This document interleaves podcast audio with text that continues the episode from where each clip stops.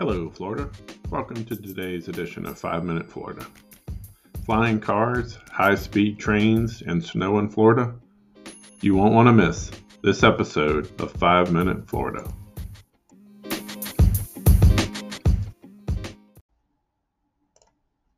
It's Friday, December 4th, and here are your Orange State News, Florida business, lifestyle, and travel headlines, presented by Orange State News, fresh, fast, Florida news.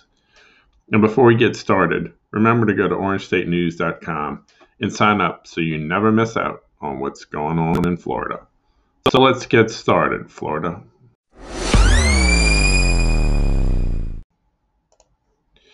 Just when you thought every form of entertainment and activity already existed in Florida, Florida's first and only alpine snow park, Snowcat Ridge, has opened. The park, located in Dade City, features a massive snow tubing hill, alpine village, and 10,000 square foot snow play dome. The snow tubing hill is 60 feet tall and 400 feet long, with a magic carpet lift that whisks riders and their snow tubes to the top of the hill. In the snow dome, guests can build snowmen or snow castles out of real snow. The snow dome includes a child-sized snow hill for younger guests. CEO of Snowcat Ridge, Benjamin Nanangas, said, "Our team has been working very hard over the last few years to bring our Snowpine Park to reality."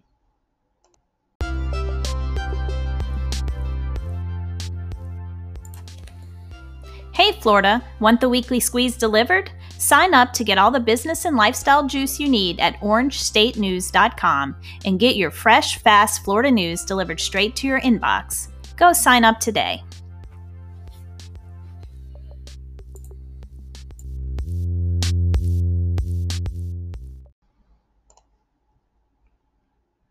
Brightline and Walt Disney World Resort announced they have entered into an agreement to construct a train station at Disney Springs, the popular shopping, dining, and entertainment complex. Brightline is the first privately funded passenger rail system in America in over a century. The Brightline station is intended to provide a convenient travel option between Walt Disney World Resort and Brightline stations at Orlando International Airport, Miami, Fort Lauderdale, West Palm Beach, and planned stations in Aventura, Boca Raton, and Port Miami. Brightline's expansion from West Palm Beach to Orlando International Airport is on track to be completed by 2022. The agreement is conditioned upon Brightline's satisfaction of certain obligations, including obtaining all necessary government approvals.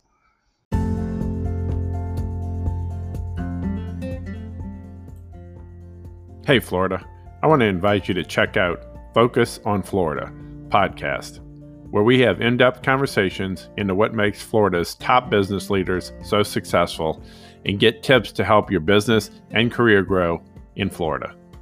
Listen to Focus on Florida weekly podcast presented by Orange State News.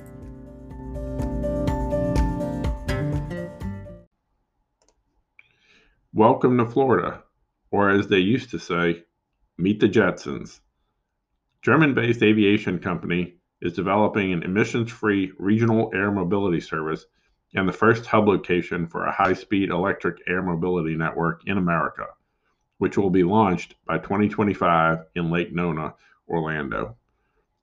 Lilium, the Munich-based aviation company developing the all-electric vertical takeoff and landing jet aircraft, Tavistock Development Company, and the City of Orlando announced the country's first urban and regional air mobility network and Lilium's first U.S. location. Lake Nona's central location in Florida provides the opportunity to connect more than 20 million Floridians within a 186-mile radius, serving several major cities, including Orlando and Tampa. The Lake Nona Vertiport will create more than 100 jobs in the Orlando area, with hundreds more to follow across Florida.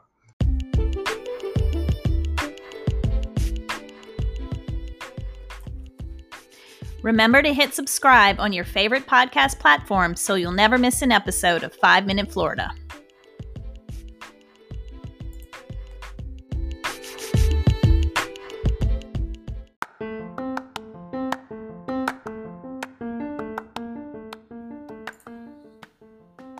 Thanks for listening, Florida. Until next time, thanks for joining us for another episode of 5-Minute Florida, presented by Orange State News.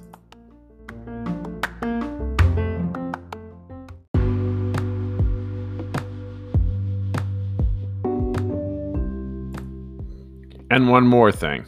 By subscribing, you'll never miss our weekly special episodes covering Florida food, entertainment, travel, lifestyle, sports, and more. Thanks for listening to 5-Minute Florida, presented by Orange State News.